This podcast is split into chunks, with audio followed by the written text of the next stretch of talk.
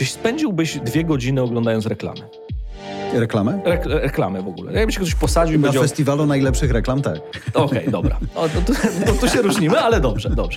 To jest jedna z najgorszych rzeczy, która się wydarzyła w Polsce, moim zdaniem. Zresztą nie tylko w Polsce, na przestrzeni ostatnich 30 lat.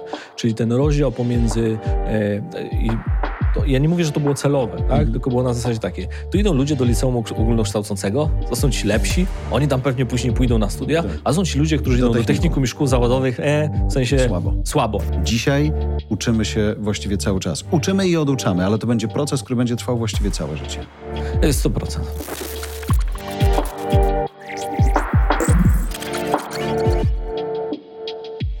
Cali zdrowi, wypoczęci, wracający z nowym sezonem, starzymy. Dzień dobry, panie Bartku. Dzień dobry. Wracamy do szkoły i na 2 sposoby chciałbym do niej wrócić, bo zwykle, kiedy mówi się o powrotach do szkoły, czyli back to school, jest prawie jak Black Friday. Wszyscy wykorzystują ten moment, żeby coś sprzedać, coś pokazać, czymś zainteresować, z naciskiem na uczniów. Chciałbym, żebyśmy dzisiaj spróbowali przynajmniej pokazać, że to może być ciekawy rok dla nauczycieli także, że pojawia się trochę więcej nowych narzędzi być może do wykorzystania w tym roku, tak żeby na koniec, kiedy będziemy rozdawać świadectwa w 2024, każdy miał poczucie, że to był fajny, ciekawy, może nowocześniejszy rok w szkole niż był. Jak czujesz? Optymistycznie. O ile to jest oczywiście możliwe, żeby rok szkolny był zakończony optymistycznie, w takim rozumieniu tradycyjnym. Ja nie mówię od razu o czerwonym pasku, ale... Dobrze by było.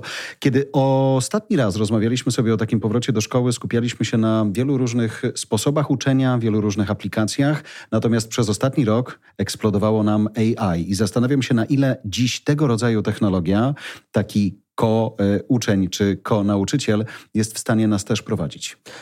To jest przede wszystkim... Zobacz, co się nie zmienia najpierw. Czyli nie zmienia się to, że musisz posiadać jakiegoś rodzaju umiejętności, czyli uczyć się nabywać wiedzę. Tak?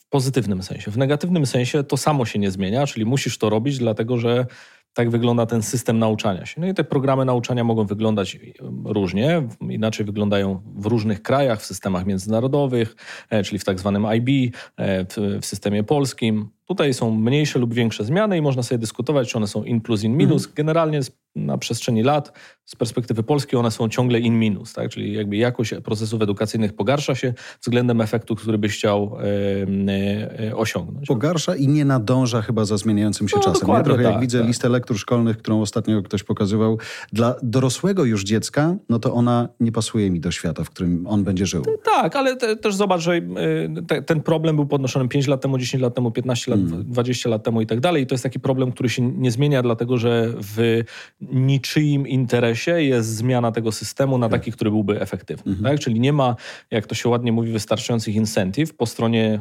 każdego, czyli od menu przez nauczycieli, przez dyrektorów, przez bardzo często też rodziców, żeby w jakiś sposób ten procesy zmieniać. Co nie oznacza, że procesy edukacyjne za pomocą technologii, czy postęp technologiczny nie wpływa na to, jak wygląda kształt takiego procesu uczenia się albo w ogóle rynku edukacji. Tak? No bo oczywiście masz do czynienia z serwisami internetowymi oferującymi różne usługi edukacyjne, możliwością korepetycji online i tak dalej. Natomiast w ostatnich latach mamy do czynienia z takimi fundamentalnymi zmianami, które na dzień dzisiejszy są raczej jeszcze sygnalizacją pewnego nowego trendu, niż jakimś masowym obrazem. Dobrym przykładem będzie coraz większe korzystanie z narzędzi do nauki po szkole w formie elektronicznej, technologicznej, tak? Czyli możesz korzystać z różnego rodzaju serwisów, które umożliwiają ci lepsze uczenie się na przykład. I do tej pory to były te tradycyjne serwisy internetowe, coś, co pozwala ci odrabiać pracę domową, czy pomagać odrabiać pracę domową, albo ewentualnie korepetycje zdalne itd. Ale drugi bardzo popularny trend, który się dzieje dzisiaj, to jest próba wyłączania dzieci z procesów edukacyjnych w rozumieniu tradycyjnym, czyli przejścia do programów międzynarodowych, na przykład programów IB, których w Polsce jest tam kilkanaście chyba szkół, czyli to jest jakby jeden proces. proces i drugi to jest związane z homeschoolingiem, tak? Czyli przeniesieniem do nauczania w domu. I to na przykład w Stanach Zjednoczonych ten trend związany z wyjmowaniem dzieci z tradycyjnego procesu edukacyjnego jest już ogromny, czyli homeschooling jest bardzo dużym rynkiem. Tak? Na rynkach europejskich, gdzie ten proces edukacyjny wygląda nieco inaczej niż w Stanach, ten trend jest mniejszy, ale już go widać. Tak? Czyli to były te historie pod tytułem Szkoła w chmurze w czasie COVID-u, ale też generalnie rzecz biorąc dostęp do narzędzi. Czyli jeżeli można było postawić tezę, czy dzisiaj jesteś w stanie, a być może w lepszy sposób niż w tradycyjnym systemie edukacji wykształcić swoje dziecko w domu za pomocą różnego rozwiązań technologicznych, no to ja prawdopodobnie postawiłbym tezę, że dzisiaj to już jest możliwe. Ten trend w Stanach zaczął się dlatego, że tak, a nie inaczej rodzice oceniali poziom kształcenia, które dostają w tradycyjnej szkole ich dzieci? Czy... Nie tylko poziom, koszty, poziom i to, czego jest dziecko uczone. Okay. Tak?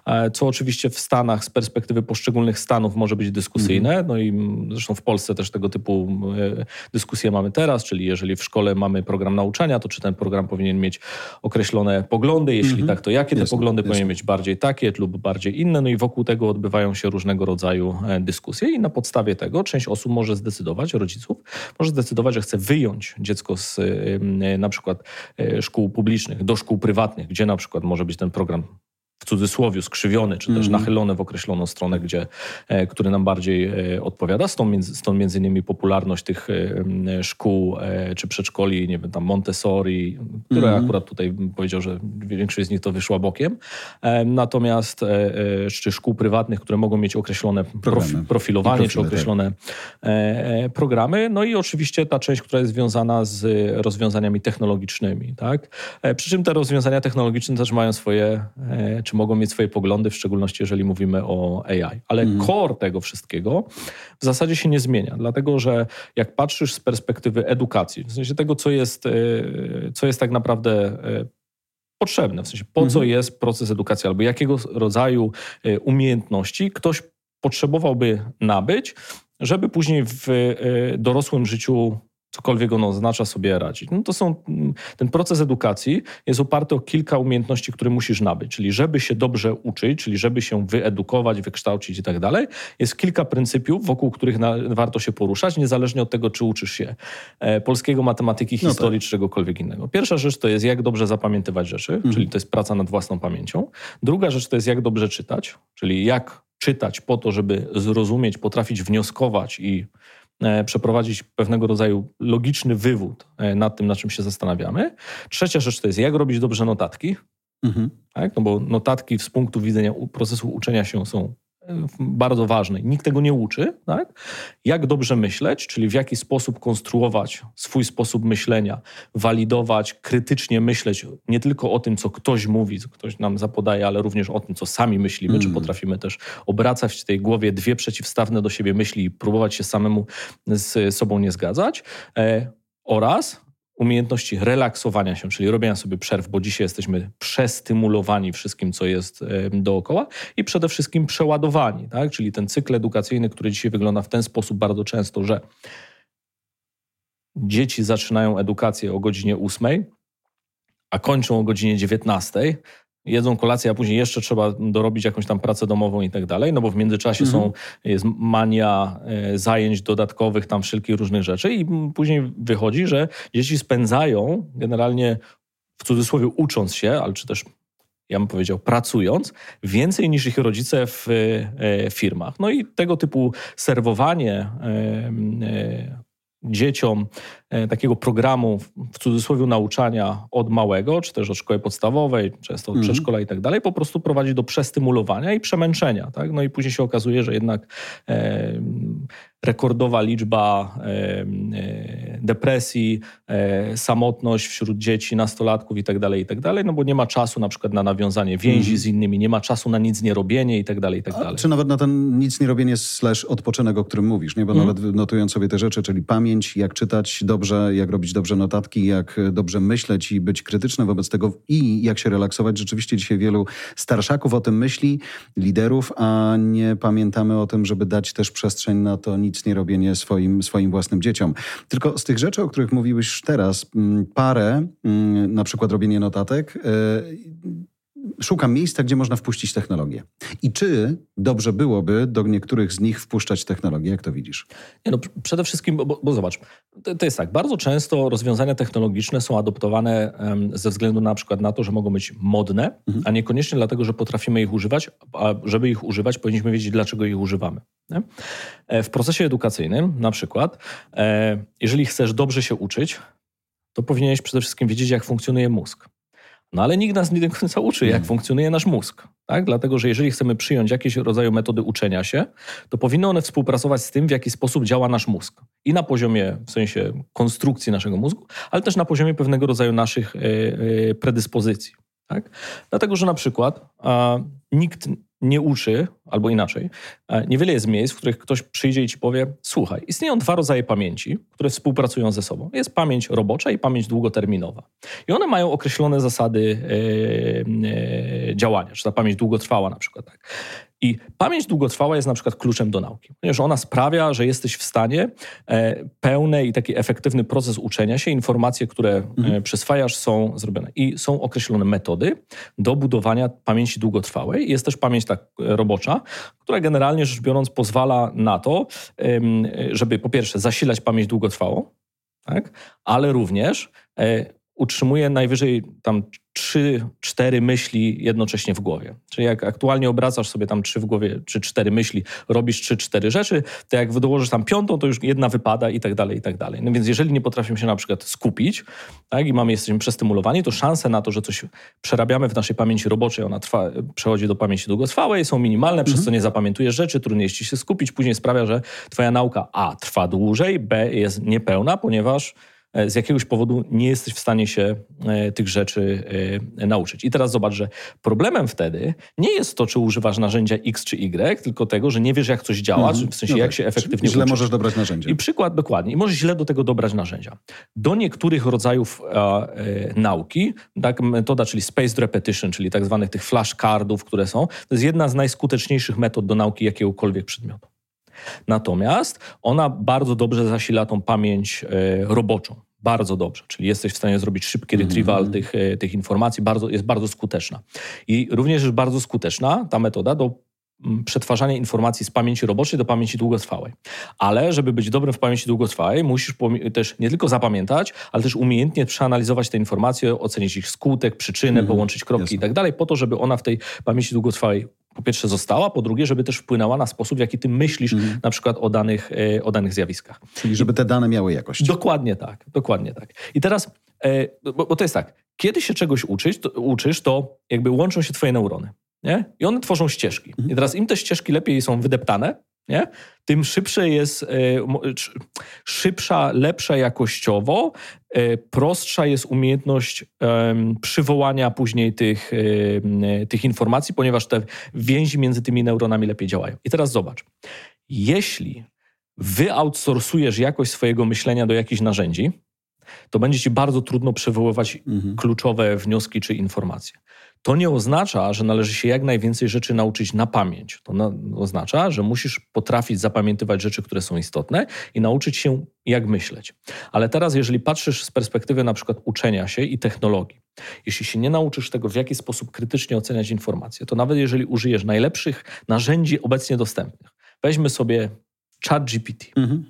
I powiedzmy, że dajesz dziecku ChatGPT, jeszcze dodatkowo teraz jest taka opcja tam w ustawieniach, którą możesz dostroić ChatGPT do określonego celu. Czyli możesz tam wpisać na przykład jestem 7-letnim dzieckiem w, nie wiem, drugiej klasie szkoły podstawowej, dostrój te informacje do programu nauczania i tak dalej, żeby wytłumaczyć, czyli dostrajasz sobie wszystko, co zostanie wpisane w ten ChatGPT. Następnie dziecko otrzymuje to narzędzie i zaczyna sobie tam pisać różne rzeczy. A jak to, a jak działa to, a jak działa tamto i tak dalej, i tak dalej. Ale jeżeli nie przerobisz sam ze sobą, czy z dzieckiem i tak dalej, tego w jaki sposób przyswajać informacje, zapamiętywać informacje, to ten ChatGPT ci może wygenerować najlepsze rzeczy na świecie, ale one nie trafią. Tak? No bo czyli dziecko mieć nie wie w jaki cały czas sposób. Wyświetlane. Dokładnie tak. Nie? I, to jest, i wtedy może działać. I jeszcze drugi problem jest taki, to jest umiejętność spojrzenia krytycznie na informację, która jest podana. Tak? Czyli coś, co bardzo... Czyli tak, masz podręczniki na przykład. I jak jesteś, przynajmniej ja tak miałem, że jak ja patrzyłem na podręcznik, no to co było napisane, to jest w podręczniku, więc to musi być prawda. Ale rzeczy, które w podręczniku niekoniecznie, nawet jeżeli są prawdą, to niekoniecznie pogląd przedstawiony na przykład w podręczniku może być poglądem, z którym ja się mogę zgadzać, albo może być poglądem, który jest poglądem prawdziwym. Jasne. Więc umiejętność krytycznego myślenia. W wielu szkołach, w szczególności w Skandynawii, spędza się bardzo dużo czasu na umiejętności analizy informacji. I wtedy nie masz takich sytuacji, jak mamy dzisiaj, na przykład. Jesteśmy w czasie Barbie Mani, tak? Więc spójrzmy na to w ten sposób. Pierwsza jest taka. Uznajmy, że zapisujemy się do faktu, że idziemy do kina, albo spójrzmy na to, jeszcze w inny sposób. Czy spędziłbyś 2 godziny oglądając reklamy? Reklamę? Reklamy w ogóle. Jakbyś ktoś posadził... Na festiwalu najlepszych reklam, tak. Okej, dobra. No, to się różnimy, ale dobrze.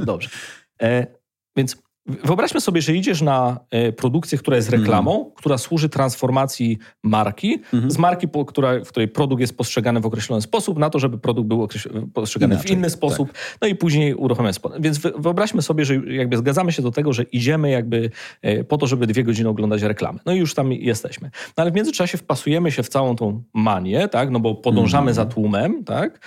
I też wiele osób chce sygnalizować wokół tego swój status i tak dalej.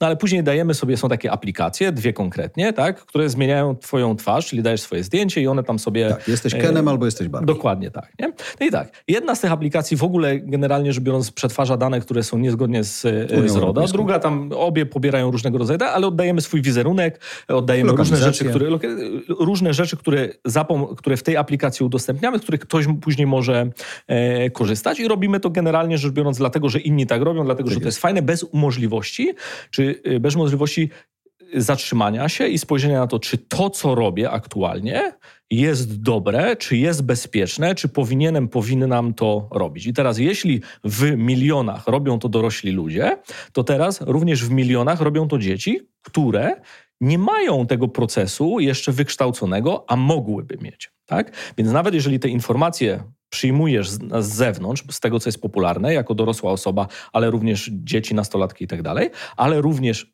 dostajesz w tym przykładzie w ChatGPT czy w jakimkolwiek innym narzędziu, musisz mieć umiejętność krytycznej analizy tej informacji. Więc kłaniają się podstawy, niezależnie od tego, jakich narzędzi będziesz używać. To myślę o tym, że ty mówisz o czacie GPT, czyli bliżej Microsoftu, ale po drugiej stronie, gdzie mamy Google'a, jeśli Bard, w momencie, w którym Bard stał się powiedzmy taki bardzo popularny, pojawiło się tam hasło pamiętaj, że Bard to jest eksperyment, czyli zastanawiam się, czy powinniśmy wszyscy generalnie dzisiaj właśnie do tego typu rzeczy podchodzić trochę z taką świadomością kontekstu eksperymentalnego. Bądź czujny, bądź rozważny, bądź krytyczny, nawet jeżeli wszystko, co czytasz w sumie, nawet jakbyś poszperał w podręcznikach, z którymi nie dyskutujesz, to będzie prawdziwe. Nie, no oczywiście, że tak, tylko... Tylko chyba teza jest taka, że to nic nie zmieni, nie? Bo na koniec dnia... No nie, ale będziesz krytyczny bardziej niż jesteś, powiedzmy, tak? Jeżeli słyszysz hasło, to jest eksperyment, no to od razu zapala się lampka, bądź mniej dystans. Tak, nie? Tylko ja kupuję obietnicę, a nie kupuję tego, że to jest możliwe do rozwiązania. Wiesz, o co mi chodzi? Że w skali nie wierzę w to, tak? Co będzie dobrym przykładem? Nie powinno się wrzucać zdjęć swoich dzieci do internetu, nie? I tutaj lista 50 powodów, dla którego to nie robić. A potem jest 100 milionów zdjęć i tak wrzucamy, nie? Więc jakby jak kupuję, wiesz, obietnice i tego dlaczego, nie kupuję to, że masowo jesteśmy na tyle w stanie, oczywiście trzeba budować tą świadomość i tak dalej, nie? Bardzo dobra, ostatnio jest bardzo dużo też informacji czy edukacji pojawia się w zakresie na przykład nieudostępniania zdjęć w social mediach z aktualnej lokalizacji, w której się znajdujemy, tak? Czyli możliwość, jeżeli zrobisz sobie zdjęcie, naprawdę można sobie zrobić zdjęcie na tle pola, ściany, drzew, czegokolwiek innego i średnio sprawna osoba w ciągu godziny znajdzie lokalizację tego miejsca. To tak? Prawda. Więc świadomość pewnych rozwiązań rośnie. Oczywiście są narzędzia czy usługi, które są wysoce wyspecjalizowane w danej dziedzinie. Co za tym idzie, jakość tych informacji czy pewność tego, że trafiasz na dobre rzeczy może być większa. Bardzo dobrym przykładem jest Khan Academy. Tak? Czy tam mamy do czynienia z procesem wytwarzania materiałów edukacyjnych do każdego poziomu edukacji, do każdej dziedziny w różnych językach, w tym w języku polskim. Działa to znakomicie, to znaczy Moim zdaniem można przejść absolutnie proces edukacyjny w Polsce za pomocą Khan Academy wyłącznie. W sensie chętnie, gdybym był dzieckiem, chciałbym, żeby ich poddał ktoś takiemu eksperymentowi. I mają rozwiązanie teraz, jeszcze w Polsce jest niedostępne, ale myślę, że to jest kwestia czasu, jest dostępne na rynkach anglojęzycznych, które się nazywa Khanmigo. Tak? Czyli asystent AI w zakresie edukacji. I teraz jeżeli oglądasz, przechodzisz przez proces edukacji, masz jakieś problemy, piszesz z tym modelem AI, który jest dosterowany do problemów, które aktualnie masz i możesz zadawać w oparciu o te informacje. I nie tylko poda ci wideo, które możesz obejrzeć, ale też zasugeruje ci sposób rozwiązania, sposoby podejścia do myślenia o określonym problemie do rozwiązania, bo możesz mieć problem, nie wiem, z tabliczką mnożenia, a jest 5 sposobów do nauczenia się tabliczki mnożenia. Ten, który może być zaproponowany ci w szkole jako jedynie słusznie obowiązkowy, może być niedobry dla ciebie i tak dalej, i tak dalej. I te specjalistyczne narzędzia to jest coś bardzo fajnego. No, furorę oczywiście robi. Ja znam wiele osób, które akurat korzysta z tego. Ta szkoła, która pierwotnie była założona przez Elona Muska, to się chyba Synthesis School nazywa, gdzie dzieci z całego świata w języku angielskim pracują ze sobą nad różnego rodzaju projektami. I te projekty realizowane są bardzo ciekawe, tam są dyskusje, jest myślenie i tak dalej i nagle się okazuje, że sposób rozmowy i problemy, które mogą poruszać dzieci są bardzo ciekawe, jak na ich wiek. Nawet uważam, że niektóre osoby dorosłe nie potrafią takich problemów poruszać, jak te dzieci w trakcie tych wideo, które ja oglądałem. A z drugiej strony też zobacz, że dla bardzo wielu tych produktów dzisiaj warunkiem koniecznym jest język angielski. No tak, ale to zostawiłem sobie ten temat na później, ale złapię go teraz. A później wrócę do krytycznego myślenia. Język angielski. Przez długie lata, szczególnie nad Wisłą, cisnęliśmy nasze dzieci, żeby chodziły. Dokładaliśmy im kolejnych lekcji, kolejnych nauczycieli i tak dalej. Czy dzisiaj, patrząc na to, jak zmienia się świat, jesteś za tym, że języki obce to są języki, których powinniśmy się uczyć? Język obcy, nie języki obce. Dobra, język obcy. Mój pogląd... No ale poczekaj, przynajmniej dwa mamy. Hiszpański lub angielski. No i chyba to jest błąd. Chyba bym się pokusił o tezę, że to jest błąd. Że te dwa języki to jest błąd. Trzymamy się angielskiego. Gdybym ja uważam, że to jest... bo to jest kwestia umiejętności skupienia się. Nie? Czyli... Ten wybór. Tak, dokładnie tak. Że, czy lepiej jest umieć średnio dwa języki albo średnio i dobrze dwa języki, czy bardzo dobrze jeden, w którym jesteś w stanie się skomunikować z większością świata. Ja chyba postawiłbym tezę, że jednak lepiej być ekspertem, czy posiadać bardzo dobrą umiejętność mówienia w języku angielskim i w późniejszym okresie eksplorować sobie drugi język, jeżeli nam jest z jakiegokolwiek powodu potrzebny. No i tu pewnie bym się spotkał z krytyką, z różnych powodów i tak dalej. Dajmy szansę słuchaczom i widzom. Tak? Ale z punktu widzenia skupienia się oraz również oszczędności czasu dla potencjalnych uczniów i dzieci, raczej bym podążył kierunkiem wymiany. Dobra, to przekonałeś mnie. Tylko pytanie, czy dzisiaj, wiedząc, że jest mnóstwo, a będzie jeszcze więcej dobrych rozwiązań technologicznych, które pozwalają mi w real time mówić innym językiem, powinienem tracić czas, w cudzysłowie, albo przewrotnie, na naukę języka obcego? Tak. Z dwóch powodów. Po pierwsze dlatego, że nauka języka obcego jest trudna i to jest wyjście spoza strefy komfortu i uczy umiejętności komunikowania się w sposób, który nam do tej pory był obcy. Druga kwestia jest taka, że jakkolwiek nietechnologicznie to zabrzmi, umiejętność nawiązania relacji z drugą osobą w innym języku będzie bardzo ważna, niezależnie od tego, nawet jeżeli, czyli korzystanie z technologii ułatwi nam dostęp do pewnych rzeczy. Ale umiejętność nawiązania relacji z drugą osobą w jej ojczystym na przykład języku, albo w języku takim, którym jesteśmy w stanie się my komunikować, nie za pomocą technologii, to jest, bym powiedział, dodatkowe punkty. Czyli ja się skomunikuję, ale niekoniecznie nawiążę relacje. Chyba tak. Nie? Wiesz, zobaczymy jak będzie, no bo z drugiej strony można postawić też, że po prostu ludzie będą, że będzie to działać tak płynnie, tak niezauważalnie, że ludzie powiedzą, okej, no ja sobie mówię po polsku, a tam w locie to jest tłumaczone na tam piękny japoński na przykład. Tak?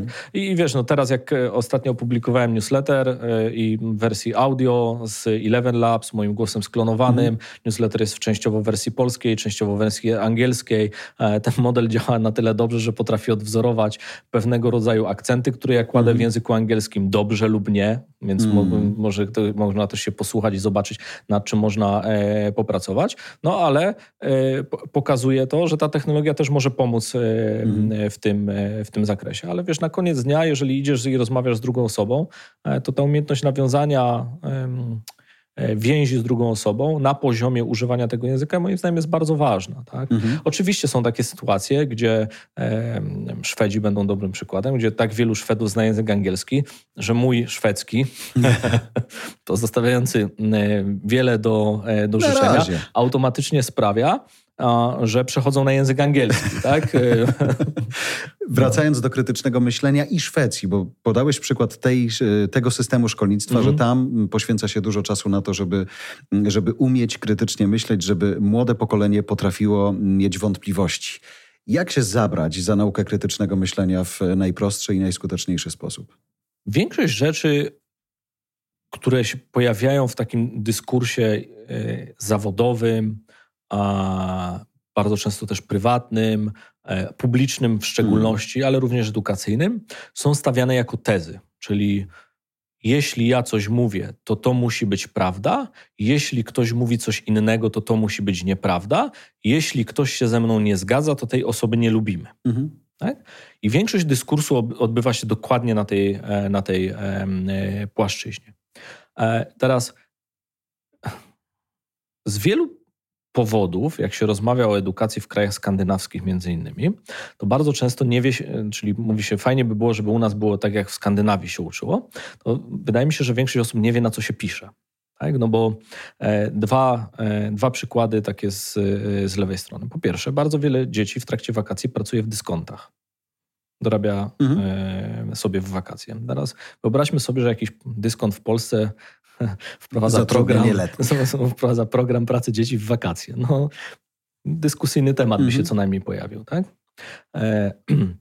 Wyobraźmy sobie sytuację, że w szkołach w Danii, czy w Szwecji, czy w Norwegii dzieci mają na przykład do czynienia z sytuacją oprawiania zwierząt w niektórych szkołach. Tak? No to wyobraźmy sobie, że dzisiaj tam nauczyciele, nie wiem, w Polsce na przykład zabierają dzieci tam 7-8-letnie, mówią, a teraz to tutaj oprawimy te zwierzęta, no ale później tam jeszcze je zjemy generalnie rzecz biorąc.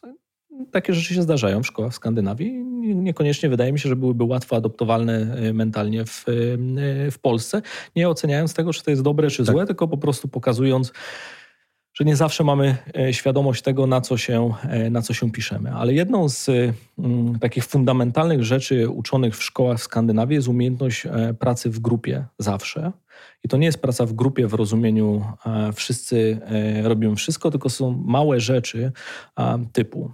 W szkołach na przykład w Danii przynosi się jedzenie do szkoły, czyli dzieci przynoszą jedzenie, ale jedzenie później jest wykładane na stół i wszyscy jedzą wszystko. Wspólnie. Nie wiem, moje kanapki to tam... Wiesz, podwójna szynka to moja kanapka, a tam ty masz z masłem, to tam... Nie chcę, nie? Tylko są wykładane na stół, wszyscy jedzą. I to są od takich drobnych rzeczy, przez realizowanie wspólnie projektów w różnych grupach, przez rotowanie dzieci pomiędzy klasami na przykład, czyli mamy do czynienia na przykład w jednym roczniku z 2 klasami i dzieci na przykład co roku są rotowane, tak? Czyli żeby umiejętność była też nawiązywania relacji z innymi osobami.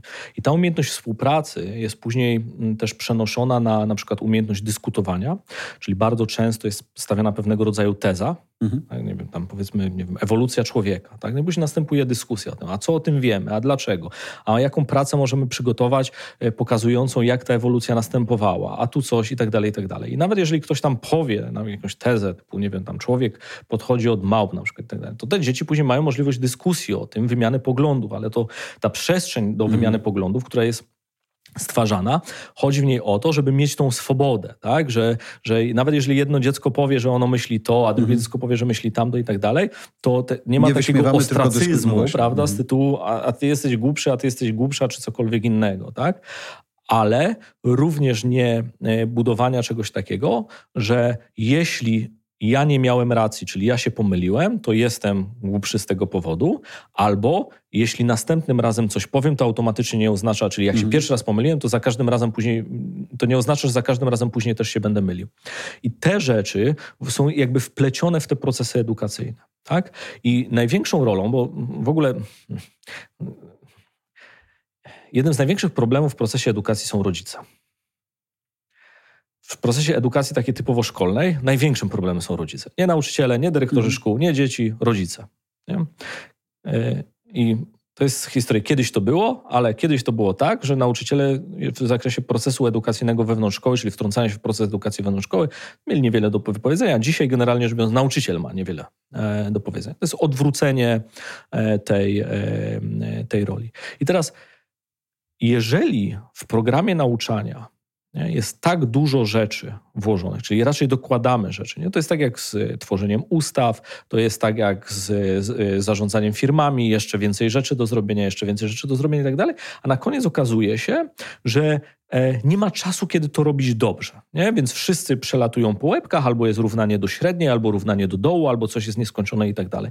I nie ma tego przemyślenia pod tytułem, to w jaki sposób powinniśmy podejść do tego procesu nauczania. I w tym procesie nauczania mógłbyś mieć umiejętność pracy nad krytycznym myśleniem, czyli jakimś tam sposobem rozmawiania, prowadzenia dyskusji, oceny, informacji na przykład. Tak bardzo jedną z najciekawszych takich przedmiotów robionych w Skandynawii jest umiejętność dostrzegania nieprawdziwej informacji, tak? Czyli tam misinformation, deepfakes i tak dalej, które jest elementem procesu edukacyjnego. Po to, żeby jeżeli ja trafię na jakąś informację, niezależnie od tego, w jakim miejscu, to może być najbardziej poczytny opiniotwórczy portal, to może być najbardziej poczytny i tak dalej, ale ja patrzę na ten kawałek informacji i ktoś mnie nauczył, w jaki sposób podejść do tej informacji. Tak? Gdzie ją zweryfikować. Tak, gdzie ją zweryfikować, jak się zastanowić i tak dalej. Oczywiście to nie jest tak, że to jest idealne rozwiązanie, no bo są takie sytuacje, w których niektóre rzeczy podawane przez ekspertów 6 miesięcy temu będą podawane jako tak jest,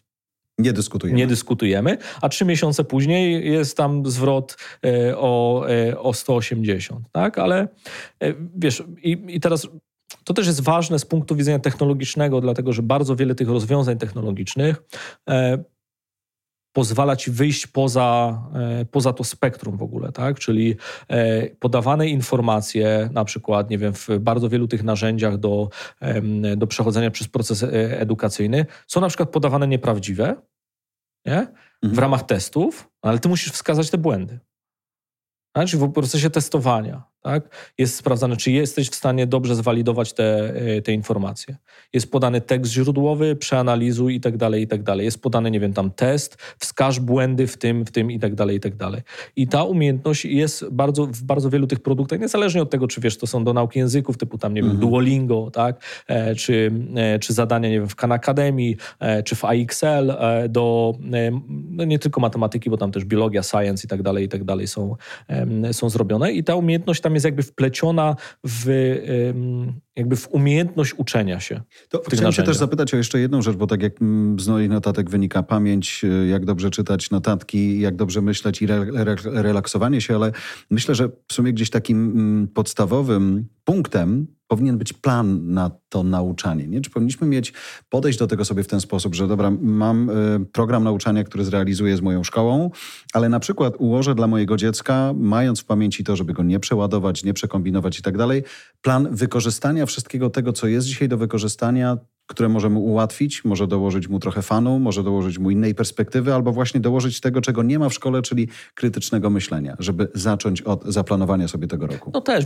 wydaje mi się, że to jest tak, z czasem też się zmienia i wydaje się, że w szczególności na przykład w tym okresie liceum plus studia, no to te umiejętności byłyby krytycznie ważne, tak? Czyli umiejętność tworzenia tych notatek, umiejętność czytania, analizowania informacji, one powiedzmy z wiekiem pewnego rodzaju umiejętności pewnie rosłyby na znaczeniu i też fluktuowały fluktuowały w czasie, nie? Ale z drugiej strony tak jakbyś sobie tak pomyślał i to jest jakiego typu umiejętności, jakbyś miał skonstruować takie curriculum, nie? W sensie jakiego typu umiejętności uważasz, że mógłbyś w międzyczasie nauczać. I ja tu się pewnie narażę, wielu osobom, za co pardon, tak?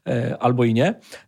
No ale być może niekoniecznie to jest balet, nie? Może dla kogoś to będzie balet, ale być może niekoniecznie balet, tak? No bo jakie byłyby fajne umiejętności do nabycia, jak patrzysz tak z perspektywy takiego procesu edukacyjnego, który uważałbyś za ważny? Umiejętność rozmawiania z komputerami?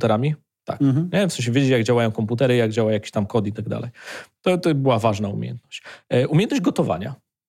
Ważna umiejętność? Bywa, że niezbędna. No Generalnie uważam, że ważna umiejętność. Umiejętność gotowania, przygotowywania sobie zdrowych posiłków, umiejętność prowadzenia diety, umiejętność odżywiania itd. itd. Czy to sprawiłoby, że czyjeś życie później dorosłe na przykład mogłoby być lepsze? Moim zdaniem zdecydowanie zdrowsze, tak. Tak, dokładnie. Są rzeczy typu umiejętność naprawiania rzeczy. Nie? Dzisiaj jesteśmy w takim czasie, że raczej wszystko się outsourcuje do naprawy. Tak? No ale pewne podstawowe rzeczy. Kiedyś był taki fajny przedmiot typu technika, można było konstruować różne rzeczy, składać i tak dalej, i tak dalej. To mogłaby być ciekawa umiejętność do nauczenia się. Samoobrona. Tak? Generalnie przydatna umiejętność. Tak? Tu się znowu narażę, ale nie karate. Nie, bo... Poczekaj, balet nie, karate nie, Jezu, nic mi nie zostaje. Nie, no karate nie, tak. Znaczy karate jest bardzo fajne do uczenia różnych rzeczy typu samodyscyplina, tam kontrola i tak dalej, ale ja raczej mówię kwestię samoobrona jest dla mnie ważniejszym skillem. No, jest istotny, tak? W przypadku kobiet, tak? Super, nie? Jiu-jitsu dla kobiet mistrzostwo świata, tak? Kala, czyli alternatywa do budowania na Krav Madze, super, tak? Umiejętności na przykład takiej, to się ładnie nazywa social etiquette, tak? Czyli generalnie dobrych manier i dobrego wychowania. Fajna umiejętność, fajny skill, nie? Zobacz, ile bonus punktów można zdobyć tylko i wyłącznie za to, żeby nie być dupkiem, nie? W sensie, żeby być miłym, nie? Mówić dzień dobry, mówić dziękuję i tak dalej, i tak dalej. Część z tych rzeczy kompletnie zamiera. Ja mogę być oldschoolowy pod tytułem, że tam kobietom się otwiera jednak te drzwi i tak dalej, ale generalnie pewne skillsy zamierają, a bycie miłym, nie? Jest umiejętnością. Autentycznie. Inaczej mamy teraz, co ja lubię nazywać... tarcia. No tarcia... Bardzo często jesteśmy krajem zaciśniętych zębów, tak? I z tego tytułu antagonizmów jest sporo. Tak, mamy pewne problemy. Finanse osobiste? Bardzo. Nie? Fajnie było, ile tam zarządzać swoim portfelem, ile wydajemy i tak dalej, dlaczego wydajemy i tak dalej. Umiejętność, tutaj w twoim poletku, umiejętność komunikowania się, public speaking, tak. Występowania, przekazywania swojej tezy i tak dalej, argumentowania pewnych rzeczy, no, jakby takiej obecności. Fajny skill, który jest do nauczenia się. Umiejętność zarządzania stresem. Nie? Fajna rzecz jako skill, nie? Dla kogoś to będzie umiejętność, nie wiem, medytacji, dla kogoś tam, nie wiem, jakiś dodatkowy sport, czy... No też budowanie relacji, innego, to o czym mówiłeś, nie? Że nawet jeżeli my wejdziemy głęboko w relację z technologią, no to ona nam w czymś pomoże, ale na przykład nie ułatwi nam budowanie relacji dokładnie z człowiekiem, tak. Żebyśmy umieli wskakiwać do technologii i z niej wyskakiwać. Dokładnie tak. Oczywiście, wiesz, są... szkoły, programy, projekty, tak? No bo są realizowane w szkołach typu, nie wiem, tam uważność żabki tam dla dzieci związanych z medytacją. Jest Synerize, który prowadzi szachy dla, programy szachowe na przykład dla szkół i tak dalej, i tak dalej. Więc są różne niuanse, które można zrobić, ale jeżeli patrzysz na to z perspektywy takiego zbudowania takiego fajnego, życiowego kurikulum dla kogoś, tak? Żeby nie tyle z jednej strony ułatwić, ale z jednej strony przygotować młodą osobę do życia. Nie na zasadzie jak będziesz się uczyć dużo historii, to świetnie zostaniesz prawnikiem, nie? Czyli nie w ten sposób linearny, bo nie da się, albo inaczej. Moim zdaniem jest bardzo niskie prawdopodobieństwo, że będziesz w stanie przewidzieć, że jeśli wybierzesz to i to, to później będzie tamto za 20 lat. Nie? No ale pamiętam, że w moich czy naszych czasach to profilowane licea, czy profilowane klasy to było coś, nie? Byłeś na matfizie albo byłeś na języku polskim, to jakby zakładałeś, że to ci na pewno w fajny sposób przygotuje do jakichś konkretnych studiów, a później i tak się bardzo często zmieniało. To była jedna z najgorszych rzeczy, która się wydarzyła w Polsce, moim zdaniem. Zresztą nie tylko w Polsce, na przestrzeni ostatnich 30 lat. Czyli ten rozdział pomiędzy... ja nie mówię, że to było celowe, tak? Tylko było na zasadzie takie. Tu idą ludzie do liceum ogólnokształcącego, to są ci lepsi, oni tam pewnie później pójdą na studia, a są ci ludzie, którzy idą do technikum i szkół zawodowych, w sensie słabo, nie? W sensie nie radzą sobie z cokolwiek. To była jedna z największych niesprawiedliwości, która za ten podział, który został wytworzony, bardzo, bardzo zła. Dzisiaj, jak patrzysz z perspektywy czasu, im więcej tych umiejętności pod tytułem mam swój fach w ręku i potrafię robić i tak dalej, tym większa jest w stanie zaradność, tym większe prawdopodobieństwo też zdobycia określonej pracy. Być może w niektórych zawodach, w niektórych profesjach ta praca jest jeszcze zbyt nisko płatna, ale w niektórych jest bardzo wysoce opłacalna. Ale naprodukowaliśmy ludzi... oświeconych. Którzy skończyli studia i być może nie powinniśmy tego robić. Ja akurat na dzień dzisiejszy prawdopodobnie zaryzykowałbym tezę, że poza wyjątkowymi przypadkami, określonymi zawodami, jeżeli ktoś nie chce podążać. I ja bym miał, na przykład, gdybym dzisiaj miał iść na studia, to bym sobie bardzo poważnie zadał pytanie, czy w ogóle iść na studia. Mhm. Bardzo poważnie. I chyba na dzień dzisiejszy odpowiedź by była nie. Dlatego, mimo tego, że chciałbym pracować w obszarze na przykład, nie wiem, tam technologii, czy jakimkolwiek... Nie ma takich studiów, takich programów, czy szkoda czasu? Dlatego, że lepiej iść robić rzeczy. No. Nie? Wiesz, najlepsza nauka to jest nauka przez robienie rzeczy. Tak, choć nie wiem, jak to dzisiaj wygląda. No, też będąc lata całe temu w tej sytuacji, nie? Czy warto jest być w Warszawie i pracować w radiu, skoro chcesz być dziennikarzem? Czy warto skończyć studia i za 5 lat wystartować w Warszawie i być dziennikarzem? Nie, jakby wybrałem jedną drogę. Zawsze było też takie, nie wiem na ile właśnie dzisiaj to jest widoczne, była presja społeczna, rodzinna i społeczna. Na zasadzie będzie wstyd, jak nie skończysz. Nie? Już palicho, że nie będzie magistra. Nie? Ludzie już się pogodzili z tym, że licencja też jest okej. Ale myślę, że wciąż to funkcjonuje tylko pewnie w innym wymiarze. Nie? Nie wypada nie skończyć. Tylko zobacz, że bardzo często to nie jest problem tego, czy skończyłeś studia, tylko tego, że nie skończyłeś go w określonym czasie, w określonej drabince. Czyli skończyłeś liceum, poszedłeś na studia. A zobacz, jaka jest sytuacja, w której jest mnóstwo ludzi, którzy skończyło liceum, zaczęli swoją pracę zawodową, a studia zaczęli w wieku 30 czy 40 lat. I okej, robią sobie tam rzeczy.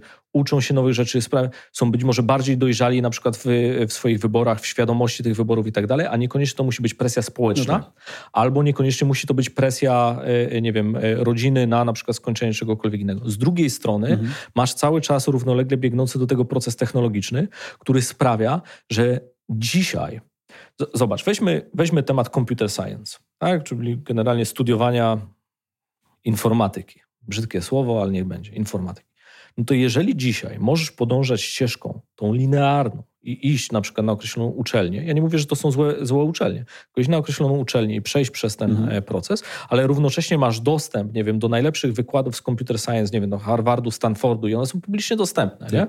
To teraz pytanie jest, po co chcesz podążać tą pierwszą ścieżką? Czy ona ci da credential do tego, żeby pracować papier w określonych... Tak, bo być może w niektórych określonych zawodach to jest po prostu potrzebne i tak dalej, ale pytanie jest takie, czy jeżeli chcesz być świetnym, nie wiem, tam full stack deweloperem, to czy potrzebujesz tego, nie?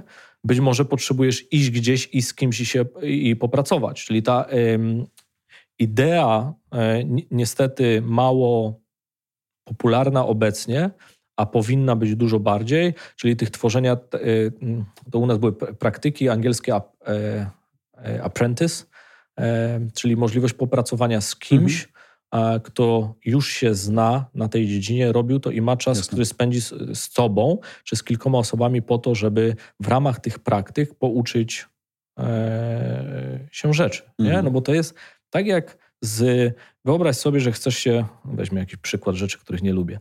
Balet. Piłka nożna. Jeśli chcesz się nauczyć grać w piłkę nożną, to idziesz i kopiesz w piłę, uczysz się poszczególnych elementów i tak dalej, ale niekoniecznie otwierasz książkę i mówisz, w 67 to tam 50 razy w jednym meczu kopnięto piłkę lewą, nogą i tak dalej. Nie, w sensie być może... Określony typ wiedzy jest ci potrzebny, ale przede wszystkim potrzebne ci jest nabywanie praktyki. Praktykę nabywa się przez robienie i eksperymentowanie. Teraz im więcej tych eksperymentów, im więcej tego robienia, tym większa szansa, że wyeksplorujesz sobie coś, co być może sprawia ci przyjemność. Znaczy, że zaczynasz odkrywać w różnych dziedzinach rzeczy, które lubisz robić. I jak je odkrywasz, to być może nagle wpadniesz na coś, co myślisz, w tym miejscu to ja autentycznie bardzo to lubię robić, być może chcę pogłębić tą rzecz. Bardzo często jest tak, że ponieważ nie masz wyeksplorowanych wielu rzeczy, czy wyeksperymentowanych, to zawężasz to, albo jest ta droga ścieżka zawężana przez ciebie. W procesach edukacji najczęściej zawężana przez rodziców oraz presję społeczną. Ja na przykład, jak kończyłem liceum, to ja na przykład, cała moja wiedza dotycząca tego, co jest dalej, to była z takiego katalogu studiów. Był taki katalog z uczelniami i kierunkami. To ja pierwsze niektóre kierunki i uczelnie w tym katalogu, to pierwszy raz w życiu w ogóle usłyszałem, że coś takiego można robić. Tak? No, byłem nieuświadomiony całkowicie w tym zakresie, a presja społeczna, że jeśli jesteś dobry w tym, to pewnie trzeba iść na studia na tamto, albo jeśli nie pójdziesz na studia, to znaczy, że ci się nie udało, czy cokolwiek innego, była ogromna. I dzisiaj procesy technologiczne sprawiają, że niekoniecznie, że ta presja nadal jest, natomiast możesz spróbować dzięki technologii poeksplorować sobie te rzeczy też we własnym zakresie. I bardzo wiele osób dzisiaj to robi, czyli korzysta z narzędzi, spędza czas w określonych miejscach, w określonych społecznościach online po to, żeby zobaczyć, czy to jest dla mnie coś ciekawego. Nie? Powiedzmy, że interesuje się tam, nie wiem, projektowaniem user experience. Tak? No to jest mnóstwo tam społeczności i obszarów, w których można gdzieś tam się zanurzyć, pogadać z różnymi ludźmi, a jak to jest, a co się robi na co dzień, a jak wyglądają najlepsi ludzie w tej dziedzinie, czy to jest fajne, czy mnie się to podoba i tak dalej. Tak? I to samo może być w każdej dziedzinie, gdzie można zrobić i czasami taka umiejętność poeksplorowania i przede wszystkim posiadanie czasu na to eksplorowanie. Tak? No ale ten tak zwany gap year, który tam u nas jest mało popularny, no bo tam rok stracony z życia, ale część ludzi to nie bierze gap year po to, żeby leżeć do góry brzuchem, tak? Tylko po to, żeby sobie sprawdzać różne rzeczy, które mogą nas interesować. I w tych procesach przede wszystkim, no to są cały czas, nieważne czy masz lat 6, czy masz lat 60, ale jeśli chcesz nabywać tych nowych kompetencji, tak, no to te pewne elementy tam się po prostu cały czas nie zmieniają. Tak? Musisz potrafić zapamiętać, musisz potrafić eksperymentować, musisz potrafić czytać określone rzeczy, czyli konsumować. Krytycznie coraz więcej będziesz musisz potrafić rozmawiać, w tym przypadku na przykład rozmawiać z tą sztuczną inteligencją, nie tylko z innymi ludźmi. Musisz potrafić robić sobie notatki po to, żeby te informacje zacząć sobie przyswajać. Musisz myśleć o tym, to znaczy musi to okupować pewną część twojej głowy i gdzieś tam być obracana i tak dalej. I musisz w tym wszystkim się nie przebodźcować. I też powiedziałeś o jednej ważnej rzeczy na koniec, że nie ma dzisiaj znaczenia, jakby nie kończymy procesu edukacyjnego dzisiaj, nie? W wieku 25 lat skończyłem studia, powiedzmy do widzenia. Koniec, nie? Dzisiaj uczymy się właściwie cały czas. Uczymy i oduczamy, ale to będzie proces, który będzie trwał właściwie całe życie. 100%. W 100%. W ogóle... Wydaje mi się, że to nie jest kwestia tylko tego, że jakby hasło, że uczymy się całe życie, tylko bardzo powinniśmy uważać na moment, w którym przestajemy się uczyć. Bo moment, w którym przestajemy się uczyć, może wynikać z dwóch powodów. Po pierwsze, albo inaczej, konsekwencją tego może być to, że po pierwsze, przestaliśmy się uczyć i to akceptujemy i wtedy osiadamy w pewnego rodzaju... Zostało, nie? Może to już koniec, nie? W sensie teraz będę to już robić do końca życia i tak dalej, i tak dalej. Później z perspektywy tego, jak bardzo krócej dzisiaj trwają różnego rodzaju zawody, jak dużym transformacjom, szczególnie w biznesie mamy do czynienia, to bym powiedział, że jest ryzykowna teza do postawienia. Już nic nie będę robić poza tym. Już do końca życia będę to wykonywać. Więc ten moment, kiedy jest pauza, i mówimy, przestałam się uczyć, to jest taki moment, w którym powinna przyjść refleksja, w sensie po pierwsze dlaczego, po drugie gdzie jest kolejne najbliższe miejsce mi, w którym mogę się zacząć uczyć, być może na nowo rzeczy, czyli całkowicie nowych rzeczy, a być może nowych rzeczy w tej dziedzinie, w której aktualnie jestem. Jasne. Po to, żeby... się ładnie mówi, nie stać w miejscu. Ale nie chodzi o to, żeby nie stać w miejscu, tak? Tylko chodzi o to, żeby cały czas nabywać pewnego rodzaju umiejętności, które sprawiają, że jesteśmy lepsi jako ludzie. Tak? No bo... Jeżeli jest jakiś sens tego całego istnienia, no to praca nad sobą i pomaganie innym. Tak? No w szczególności, jeżeli mówimy w procesach edukacyjnych dzieci, jeżeli możemy zrobić kilka małych kroków, żeby te umiejętności osoby wokół nas nabywały, no to jest super. W sensie to nie ma lepszego wpływu na drugiego człowieka, tak? Niż pomóc innym wiedzieć więcej i lepiej w danych dziedzinach. Bardzo dziękuję. Dzięki za tę naukę i za tę lekcję dzisiaj. Szanowni słuchacze, wam też.